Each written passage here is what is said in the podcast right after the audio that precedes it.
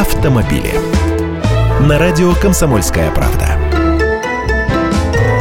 Здравствуйте. Пока продажи новых машин в автосалонах продолжают падать, с начала года почти на 15% подержанные автомобили стали покупать чаще. С января по май этого года продажи машин с пробегом в среднем по стране выросли на 10%, если сравнивать с прошлогодними результатами. Такие данные приводит Автостат. Естественно, есть разброс по регионам, не везде картина одинаковая. Причем столичный регион, Москва и Московская область совокупно показали самый большой прирост, но это если говорить о количестве проданных машин машин, потому что это больше двух сотен тысяч автомобилей. Но говоря о процентах прироста продаж лидеров, мы находим уже совсем других. Например, в Татарстане, Тамбовской, Липецкой, Ульяновской областях перепродажи машин выросли аж на 20%, в Санкт-Петербурге на 18%, в Хабаровском крае, Югре и Ленинградской области на 17%, а в Удмуртии на 36%, больше чем на треть. Упал рынок подержанных машин только в Дагестане.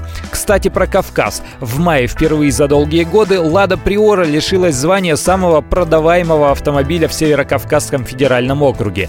Модель опустилась на второе место, а новым лидером продаж легковушек в регионе стала «Лада Гранта», собственно, как и во многих других частях страны. А на третье место уже взобралась «Веста». Полюбили люди новинку, хоть и жалуются, что дорогая. Я Андрей Гречаник, автоэксперт «Комсомольской правды». С удовольствием общаюсь с вами в программе «Русские машины» ежедневно по будням в 13.00 по московскому времени.